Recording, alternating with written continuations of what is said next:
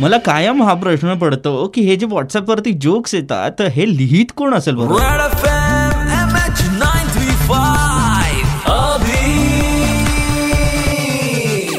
आणि जो लिहित असेल तो माणूस किती प्रचंड क्रिएटिव्ह असेल. अगदी त्याचे पाय धुवून पाणी पिण्या इतका तो क्रिएटिव्ह असेल. कारण प्रत्येक सिच्युएशन वरती त्याच्याकडे हजारो जोक्स रेडी असतात. सुपईच नाडी three point five Red F M वर. अभि आहे तुमच्यासोबत एम एच नाईन थ्री फाईव्हमध्ये. आणि अनलॉक वन पॉईंट ओ सुरू झाल्या झाल्या त्याच्यावरती जोक्सही तितकेच जास्त बनायला लागले. म्हणजे लोकांनी पाचकंदीलमध्ये किंवा गल्लोगल्ली जी गर्दी केली कालच्या दिवशी किंवा आता जी होते गर्दी सगळीकडे त्याच्यावरती जोक्स बनायला लागलेले. धुळेकरांना असं वाटायला लागलेलं आहे की करोनाला ते चेंगरा चेंगरीमध्ये मारू शकताय.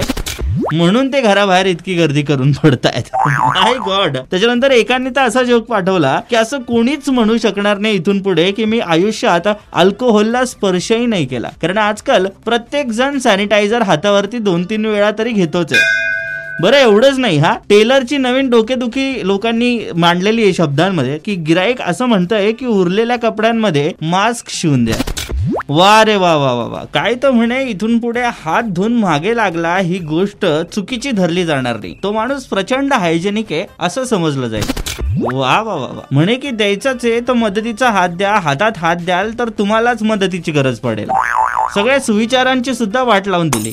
ठीक आहे जे काय असेल ते पण हे जे सध्या सुरू आहे ते प्रचंड फनी आणि क्रिएटिव्ह आहे.